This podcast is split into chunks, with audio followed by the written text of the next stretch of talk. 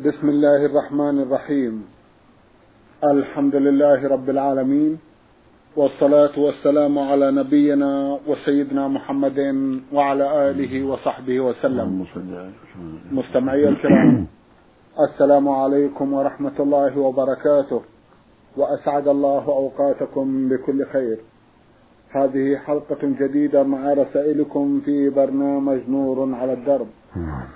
رسائلكم في هذه الحلقة نعرضها على سماحة الشيخ عبد العزيز ابن عبد الله بن باز الرئيس العام لإدارات البحوث العلمية والإفتاء والدعوة والإرشاد. مع مطلع هذه الحلقة نرحب بسماحة الشيخ ونشكر له تفضله بإجابة السادة المستمعين فأهلا وسهلا بالشيخ عبد العزيز. حياكم الله وبارك فيكم. حياكم الله. شيخ عبد العزيز أولى رسائل هذه الحلقة رسالة وصلت إلى البرنامج من البحرين وباعثها أحد الإخوة المستمعين رمز لاسمه في نهايتها بالحروف عين عين عين. نعم. أحد أسئلته يقول أنا في انتظار مولود وأريد أن أختار له اسم شهاب الدين فما رأيكم في مثل هذا الاسم؟ بسم الله الرحمن الرحيم. الحمد لله وصلى الله وسلم على رسول الله وعلى آله وأصحابه ومن اهتدى بهداه. أما بعد فلا أعلم بأسا في هذه التسمية شهاب الدين ولكن خير غيرها من الأسماء المعبدة لله أفضل. كما قال النبي صلى الله عليه وسلم أحب الأسماء الله عبد الله وعبد الرحمن. فإذا سميته بعبد الله أو عبد الرحمن أو عبد الكريم أو عبد الملك أو عبد القادر أو نحوها من الأسماء المعبدة لله سبحانه فهذا أفضل وأحسن. وفق الله الجميع. اللهم آمين. جزاكم الله خيرا. سؤال آخر لنفس صاحب الرسالة يقول قرأت أن الرسول عليه أفضل الصلاة والسلام تعرض للسحر. هل هذا صحيح؟ نعم تعرض للسحر ولكن الله عافاه منه. ولم يؤثر في رسالته. ولا فيما بلغه الأمة إنما اثر شيئا فيما بينه وبين أهله بعض اليسير ثم أزال الله ذلك والحمد لله. الحمد لله. ولم يتأثر شيء ولم يتأثر به في شيء من أمر الرسالة والبلاغ والحمد لله لأنه معصوم في ذلك. قد أجمع العلماء على أنه معصوم في كل ما يبلغه عن الله في شريعته وأحكامه وأن السحر الذي حصل له لم يضره شيء في هذا الباب ولم يؤثر في شيء والحمد لله. نعم. الحمد لله. من السودان المستمع جعفر سليمان محمد بعث برسالة ضمنها جمعا من الأسئلة. في أحدها يقول هل يجوز التيمم في وقت البرد؟ إذا وقع البرد وأنت في مكان لا حيلة لك في ماء دافي كالذي في الصحراء وليس عنده ما يسخن به الماء ويخشى المضرة عليه من استعمال الماء فإنه يتيمم والحمد لله. مثل ما تم تيمم عمر بن العاص في عهد النبي صلى الله عليه وسلم لما اشتد البرد وخاف من على نفسه تيمم وأقره النبي عليه الصلاة والسلام. فإذا تيسر للإنسان ما يسخن به الماء ومحل فيه كن يستطيع أن يغتسل فيه فإنه يتوضأ بالماء المسخن ويغتسل به. أما إذا كان في مكان يخشى على نفسه من الخطر لكونه في مكان بارد مكان ظاهر للبرد لا حيلة له فيه لا حيلة له في الكن ولا في الماء المسخن فالله جل وعلا يقول ولا تلقوا بأيديكم التهلكة ويقول سبحانه ولا تقتلوا أنفسكم ويقول فاتقوا الله ما استطعتم نعم. جزاكم الله خيرا. يسأل سؤال آخر يقول فيه هل الغسل من الاحتلام يشابه الغسل من الجنابة؟ نعم سواء. إذا رأى الماء. مم. إذا رأى المحتلم الماء المني. وجب عليه الغسل. المرأة والرجل في هذا سواء. لما في الصحيحين. عن أم سلمة رضي الله عنها عن أنس أن أم سليم سألت النبي صلى الله عليه وسلم فقالت يا رسول الله إن الله لا يستحي من الحق. هل على المرأة من غسل إذا احتلمت فقال صلى الله عليه وسلم نعم إذا رأت الماء يعني المني. نعم. وأجمع العلماء على انه إذا لم ترى الماء أو الرجل لم يرى الماء يعني المني فلا غسل عليه. إنما الغسل من الماء الماء من الماء. إلا في الجماع في اليقظة إذا جامع ولو ما رأى ماء يغتسل.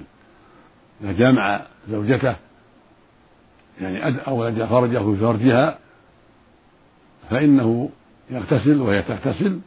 ولو ما حصل إنزال ولو ما حصل مني لقوله صلى الله عليه وسلم إذا مس الختان ختان فقد وجب الرشد قوله صلى الله عليه وسلم إذا جلس بين شعبها الأربع ثم جهدها فقد وجب الغسل وإن لم ينزل. نعم. جزاكم الله خيرا. المستمع عين ميم عين مقيم في مكة المكرمة يسأل عدة أسئلة. من بينها سؤال يقول أرجو أن توضحوا لي عدد النوافل بعد وقبل كل صلاة مفروضة. نعم. النوافل التي حافظ عليها النبي صلى الله عليه وسلم مع الفرائض اثنتا عشرة ركعة. هذه يقال لها الرواتب ويقال لها النوافل التي حافظ عليها النبي صلى الله عليه وسلم. وهي أربع قبل الظهر تسليمتان قبل الظهر. تسليمتان قبل الظهر بعد الزوال. وركعتان بعد الظهر. وركعتان بعد المغرب. وركعتان بعد العشاء. وركعتان قبل صلاة الصبح. هذه الرواتب التي حافظ عليها المصطفى عليه الصلاة والسلام. أربع قبل الظهر تسليمتين. ثنتان بعد الظهر. ثنتان بعد المغرب. ثنتان بعد العشاء. ثنتان قبل صلاة الصبح والأفضل في البيت وإن صلاها في المسجد فلا حرج. هذه يقال لها الرواتب. وهي سنة مؤكدة في الحضر. أما في السفر فالأفضل تركها. في السفر الأفضل تركها إلا سنة الفجر. وإلا الوتر فإن الوتر في السفر يصلي سنة الفجر. أما سنة الظهر والمغرب والعشاء فالأفضل تركها. ويستحب قبل العصر أربعا لكن هي راتبة. ما شاء الله. قبل العصر يستحب أربع وقبل المغرب اثنتين وقبل العشاء اثنتين لكنها غير رواتب. يقول النبي صلى الله عليه وسلم رحم الله امرا صلى أربعا قبل العصر. ويقول صلوا قبل المغرب. صلوا قبل المغرب. ثم قال في الثالث من شاء. وقال بين كل أذان صلاة؟ بين كل أذان صلاة. وهذا يشمل المغرب والعشاء؟ فيستحب أن يصلي قبل المغرب ركعتين بعد غروب الشمس وبعد العشاء ركعتين قبل العشاء ركعتين بعد الأذان. يصلي قبل العصر أربعة هذه مستحبة لكن هي راتبة لم يراتب عليها النبي صلى الله عليه وسلم ولكنها مستحبة لأمره صلى الله عليه وسلم. نعم. جزاكم الله خيرا. يسأل عن القنوت في صلاة الفجر هل هو صحيح أو لا؟ الصواب أنه لا يشرع في صلاة الفجر وأنه يفعل للنوازل. إذا نزل نازلة يقنت بعد الفجر بعد الركوع في الركعة الأخيرة من صلاة الفجر. مثل الدعاء للكفار في بلاد أفغانستان الدعاء للكفار في فلسطين على الكفار في فلبين لأنهم أضلوا المسلمين وقتلوا المسلمين وأشبه ذلك. كان النبي صلى الله عليه وسلم يقنط في الفجر وفي غيرها.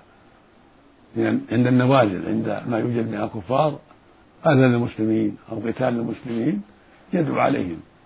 بعد الركوع يدعو عليهم ويقول اللهم قاتل كفره المشركين اللهم زلزلهم اللهم انصرنا عليهم وما أشبه ذلك. أما ما يفعله بعض الناس من القنوت دائما في الفجر هذا غير مستحب.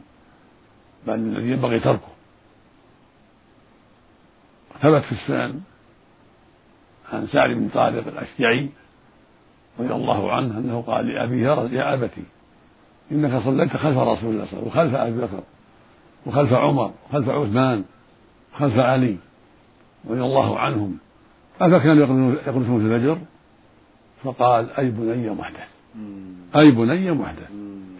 هذا يدل على أنه محدث نعم. وأن السنة تركه.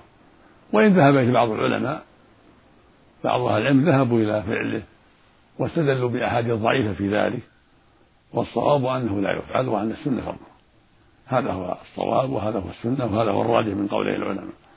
نعم. جزاكم الله خيرا. سؤال طويل جدا ملخص سماحة الشيخ كما يلي.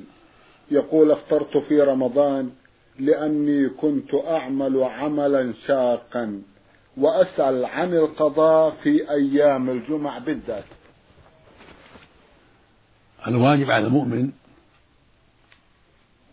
أن يستكمل الصوم في رمضان وألا يفطر بسبب العمل إذا كان العمل شاقا لا يعمل بل يترك العمل حتى يؤدي الفريضة أو يعمل بعضه يعمل بعض العمل ويترك العمل الذي يسبب له الفطر نعم. فاتقوا الله ما استطعتم ولو بالأجرة يقول للمستأجر هذا يوم من رمضان فيكون في أيام رمضان العمل أقل من أيام الفطر. حتى يجمع بين المصلحتين بين مصلحة الصوم ومصلحة العمل. والله يقول فاتقوا الله ما استطعتم.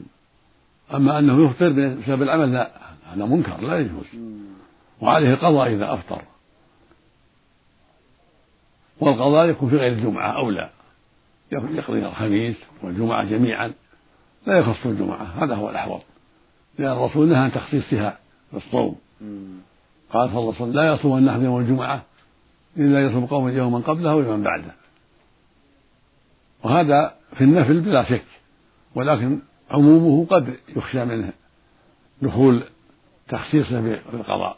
فالأحوط للمؤمن؟ لا يخصه ولو صام في يوم الجمعة للقضاء صح صح إن شاء الله.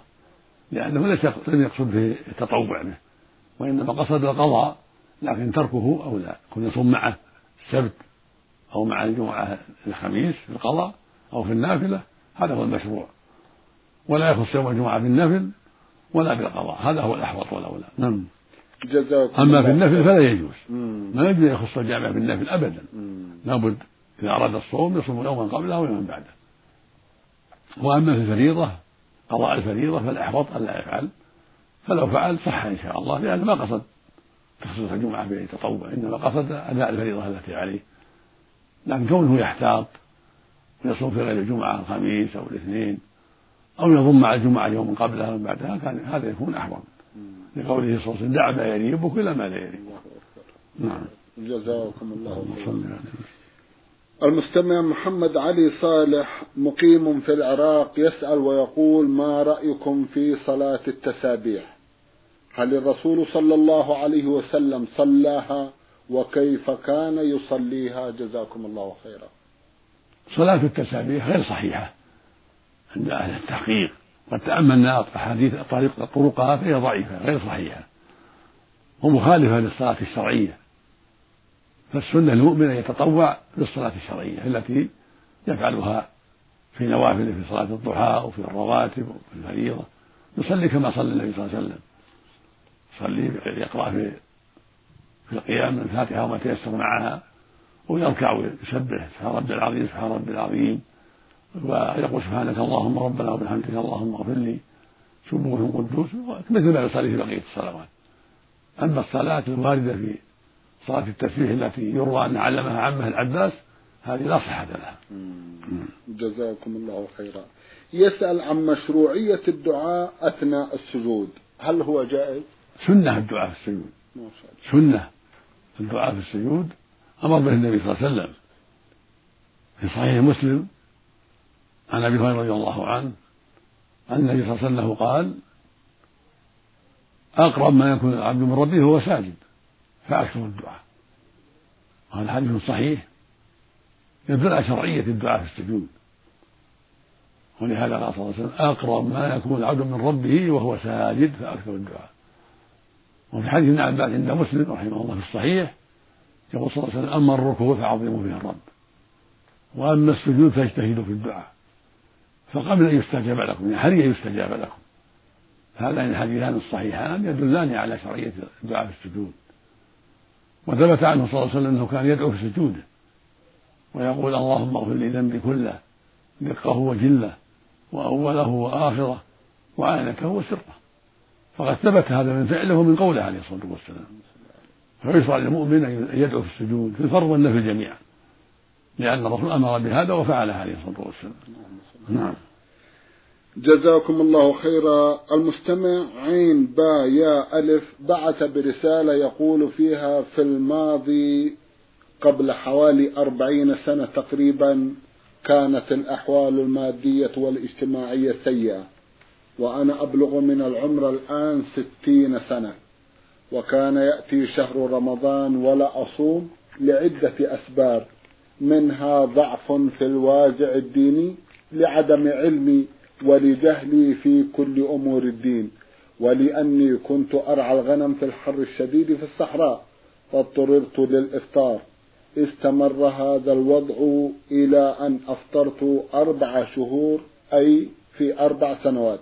فماذا علي؟ هل علي قضاء أم أن لي توبة بحكم إقلاعي عن ذلك العمل ولأنني أبشركم تفقهت وهداني الله للإسلام؟ أم ماذا علي وما صفة القضاء إذا لزم؟ جزاكم الله خيرا. الواجب عليك القضاء مع التوبة إلى الله والندم والعزم الصادق على ألا تعود في ذلك. وعليك القضاء للشهور الأربعة. ولا يلزمك التتابع تقضيها ولا متفرقة. لا يلزم التتابع تصوم وتفطر حتى تكملها إن شاء الله. وعليك مع ذلك إطعام مسكين عن كل يوم. نص صاع كيلو ونص عن كل يوم. تمر أو رز أو حنطة. يعني نص صاع من قوت بلدك.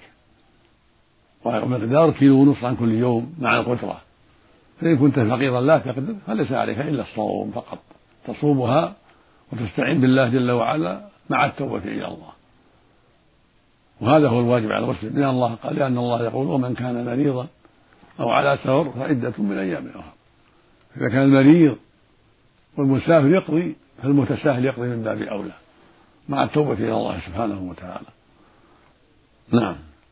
جزاكم الله خيرا. الملاحظ سماحة الشيخ أن تارك الصيام يقضي ولا يقضي تارك الصلاة.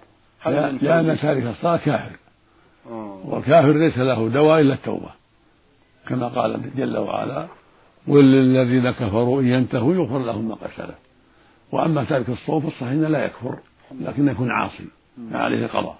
وهكذا تارك الزكاة وهكذا تارك الحج مع الاستطاعة أخر الحج. عليه التوبة إلى الله وأن يصوم ويحج ويزكي. أما تارك الصلاة فهي عمود الإسلام. من تركها كفر نسأل الله. فإذا من الله بالتوبة نعم. كفت التوبة ولا قضاء عليه. هذا هو الصحيح. هذا هو الصحيح من قال أكرم أهل جزاكم الله خيرا ونفع بعلمكم. لأن الرسول عليه السلام قال العهد الذي بيننا وبينهم الصلاة فمن تركها فقد كفر. وقال صلى الله عليه وسلم بين الرجل وبين الكفر والشرك ترك الصلاة. ولم يقل مثل هذا في الزكاة ولا في الصوم ولا في الحج عليه الصلاة والسلام. فدل على أن الصلاة لها شأن عظيم أعظم من شأن الزكاة والصيام والحج. نعم.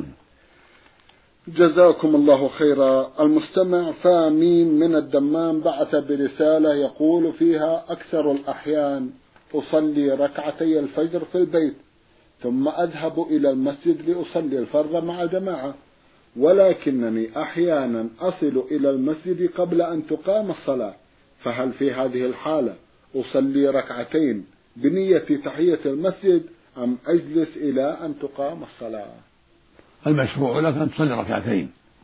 إذا صليت الراتبة في البيت ثم جئت المسجد والصلاة لم تقم صل ركعتين قبل أن تجلس. لقوله صلى الله عليه وسلم إذا دخل أهل المسجد فلا يجلس حتى يصلي ركعتين. وهذا يعم الفجر وغيرها. فلا ينبغي لك الجلوس إلا بعد الركعتين. نعم. جزاكم الله خيرا. إذا استدعت الحاجة أن أستنشق أثناء الوضوء أكثر من ثلاث مرات أو أتمضمض أكثر من ثلاث مرات هل يصح الوضوء؟ يصح الوضوء لكنك أخطأت. والواجب عليك التوبة من ذلك. جاء النبي صلى الله عليه وسلم قال لما ذكر الثلاث قال من زاد على فقد أساء وتعدى وظلم. فالسنة الثلاث ثلاث غسلات لا زيادة لا زيادة. والاستنشاق كذلك ثلاث تستنشق وتستنشق ثلاثا. ولا تزيد. نعم. جزاكم الله خيرا. هل يجوز أن آتي بعمرتين لوالدتي ووالدي في وقت واحد؟ نعم لا حرج في ذلك. كل واحد على عمرة خاصة كل واحد له عمرة وإحرام خاص. تحرم العمرة لأبيك أو لأمك ثم تكرر لأبيك أو لأمك. لا فلا حرج في ذلك. والحمد لله. لأن النبي عليه السلام قال العمرة إلى العمرة كفارة لما بينهما. والحج المبرور ليس له جزاء إلا الجنة. ولم يحدد بين العمرتين أيام معدودة. فدل على الجواز والحمد لله. وقد وقد اعتمرت عائشة رضي الله عنها في أقل من عشرين يوما عمرتين رضي الله عنها في حجة الوداع. عمرة مع حجها وعمرة مفردة في ليلة أربعة عشر من ذي الحجة بأمر النبي عليه الصلاة والسلام. نعم. جزاكم الله خيرا. إذا يطوف مرتين والحالة هذه ويسعى مرتين نعم. ويحرم مرة واحدة. لا مرة يحرم مرتين ويسعى مرة يطوف مرتين. كل واحدة لها إحرام. خاص بارك الله يحرم لأبي أمه مثلا فإذا فرغ منها نعم. وأحب أن يحرم لأبيه بعد يوم أو يومين أو أكثر أو أقل لا بأس. لكن الإحرام يكون واحد فقط. الإحرام واحد. ثم يكون الإحرام لواحد منهما. أيوة. ثم يحرم إحراما ثانيا للثاني. ما يكون الإحرام عن اثنين أبدا. ما يكون إلا عن واحد. بارك الله نعم. فيك. جزاكم الله خيرا. الأخت لام عين فاء من مدينة القصد بعثت تقول ما رأيكم يا سماحة الشيخ في الأب الذي يربي أولاده وهم صغار تربية جيدة ولكن إذا نضجوا وبلغوا سن الرجولة وتزوجوا فإنه يهملهم ولا يبدي لهم النصح ولا يتابع أحوالهم ولا سيما ما يتعلق بحياتهم الإسلامية. هل تنقطع تربية الوالد إلى أن يبلغ الأبناء سن النضج ويتزوجوا أم هي متصلة؟ بل هي مست... بل هي متصلة. الواجب عليه أن يتقي الله في ذلك وأن يلاحظهم ويوجههم إلى الخير إذا استطاع ذلك. أما إذا لم يستطع لأن كانوا في بلاد أخرى أو هو عاجز لا يصلونه ولا يتصلون به فإنه يعمل ما يستطيع ولو بالهاتف ولو بالمكاتبة حسب الطاقة. فاتقوا الله ما استطعتم. ولا يجوز له أن يهملهم أبدا. بل يجب عليه أن يرشدهم ولو بطريق الهاتف ولو بطريق المكاتبة ولو بطريق البرقية. أي طريق يس- يستطيع يفعله. ولا يجوز له إهمالهم لأنه أولاده وهو مسؤول عنهم يوم القيامة. لكن إذا كانوا صغار المسؤولية تكون أشد. وإذا كبروا وانفصلوا عنه كانت المسؤولية أخف فاتقوا الله ما استطعتم. عليه أن يتقي أن يتقي الله ما استطاع في ذلك. نعم. جزاكم الله خيرا. تقول بعض الناس هداهم الله يلبسون بناتهم الصغار ملابس قصيرة ويلبسون الأولاد ملابس طويلة نوعا ما. ما هي نصيحتكم لمثل هؤلاء؟ هذا غلط. مم. عكس المشروع. هذا عكس المشروع المشروع أن يلبسوا البنات اللباس الطويل حتى يعتدن ويكون سجية لهن وأن يلبسوا الأولاد اللباس الذي فوق الكعب حتى يعتادوه هذا هو المشروع ولا يجوز للمسلم ولا للمسلمة أن يربي أولاده على خلاف المشروع فالمؤمن يربي أولاده على المشروع والمؤمنة كذلك فالبنت الصغيرة تربى على الطويل حتى تعتاده وتربى على الستر الستر وعدم التساهل في الأمور. هذا هو المشروع للجميع والرجل يربى على الشرع على أن تكون ثيابه فوق الكعب ولا يربى على الدخان أو المسكر أو العقوق أو السب لا يزجر عن ذلك حتى لا يعتاد سب والديه ولا العقوق لهما ولا التدخين. ولا شرب المسكر ولو كان صغير مربى على الحق حتى يستقيم ولو بالضرب. وهكذا البنت تربى على الخير وعلى الخلق الجميل وعلى ستر العورة حسب الطاقة بالكلام الطيب والأسلوب الحسن. ولو بالضرب عند الحاجة إلى ذلك حتى إذا بلغت فإذا فإذا قد استقامت على الخير والهدى والصلاح. الله المستعان. الله المستعان. جزاكم الله خيرا. مستمع بعث يسأل ويقول ما حكم الإسلام؟ في رجل يصلي في رمضان ويصوم ولكنه في بقية الأيام لا يصلي رغم تعداد النصح له. من لا يصلي إلا في رمضان هو كافر. أو ما يصلي إلى الجمعة فقط كافر. حتى يصلي الجميع. لأن الصلاة عمود الإسلام فرض على كل مسلم ومسلمة. فالذي يتركها إلا في رمضان أو إلا في الجمعة هذا كافر. يجب أن يستتاب على يجب على ولي الأمر أن يستتيبه يعني الأمير أو المحكمة. فإن تابوا إلا قتل. قتل كافرا. هذا هو الصحيح من أقوال العلماء. وقال بعضهم إنما يقتل إنما يست... إنما يكفر إذا جحد الوجوب أما إذا كان لا يجحد فإنه استتاب فإن تاب وإلا قتل لكن يقتل حدا لا كفرا. والصواب أنه يقتل كفرا. أما القتل فيقتل على كل حال. إذا لم يتوب يقتل على كل حال من جهة ولي الأمر ولو كان لم يجحد الوجوب. لكن الصحيح أنه يكفر أيضا حتى ولو ما جحد الوجوب. لقول النبي صلى الله عليه وسلم بين الرجل وبين الكفر والشرك ترك الصلاة. رواه مسلم في الصحيح. ويقول صلى الله عليه وسلم العهد الذي بيننا وبينهم الصلاة فمن تركها فقد كفر. وهذا يعم من تركها جاحدا أو تركها متساهلا. ويعم الرجال والنساء جميعا. فالواجب على كل مسلم ومسلمة المحافظة على الصلاة في وقتها والحذر من تركها. فلو صلى المغرب والظهر والعصر والعشاء ولكن ترك الفجر كفر حتى يصلي الجميع. أو صلى الجميع وترك الجمعة كفر حتى يصلي الجميع. لا بد أن يصلي الجميع. هذا هو الصواب الذي عليه المحققون من أهل العلم. لقوله صلى الله عليه وسلم بين الرجل وبين الكفر وترك الصلاة. وهذا يعم الواحدة والثنتين والثلاث والأكثر. فالواجب على التوبة إلى الله من من ترك ذلك أن يتوب إلى الله وأن يقلع وأن يستقبل توبة توبة صادقة نصوحة ولا يلزمه قضاء ما فات. بالتوبة يكفر الله ما فات. ويعفو الله عما فات إذا تاب إذا إذا تاب توبة صادقة نصوحة. لقوله جل وعلا في كتابه العظيم قل للذين كفروا إن ينتهوا يغفر لهم ما قد سلف. ولقوله سبحانه يا أيها الذين آمنوا توبوا إلى الله توبة نصوحا. وقوله جل وعلا وتوبوا إلى الله جميعا. أيها المؤمنون لعلكم تفلحون. وهذه مصيبة عظيمة وقعت فيها كثير من الناس. التهاون بالصلاة وقع فيها الكثير من الناس من الرجال والنساء. فالواجب الحذر والواجب التوبة إلى الله من ذلك. وأن لا يغتر الإنسان بقول بعض الناس إنه لا يكفر حتى ولو كان ما كفر هي معصية عظيمة أعظم من الزنا وأعظم من اللواط وأعظم من الخمر حتى ولو ما كفر على قول الآخرين هي أعظم من الزنا ترك الصلاة أعظم من الزنا وأعظم من شرب الخمر وأعظم من اللواط أكبر الكبائر من أكبر الكبائر ترك الصلاة. ما بعد كفر بالله والشرك بالله إلا ترك الصلاة.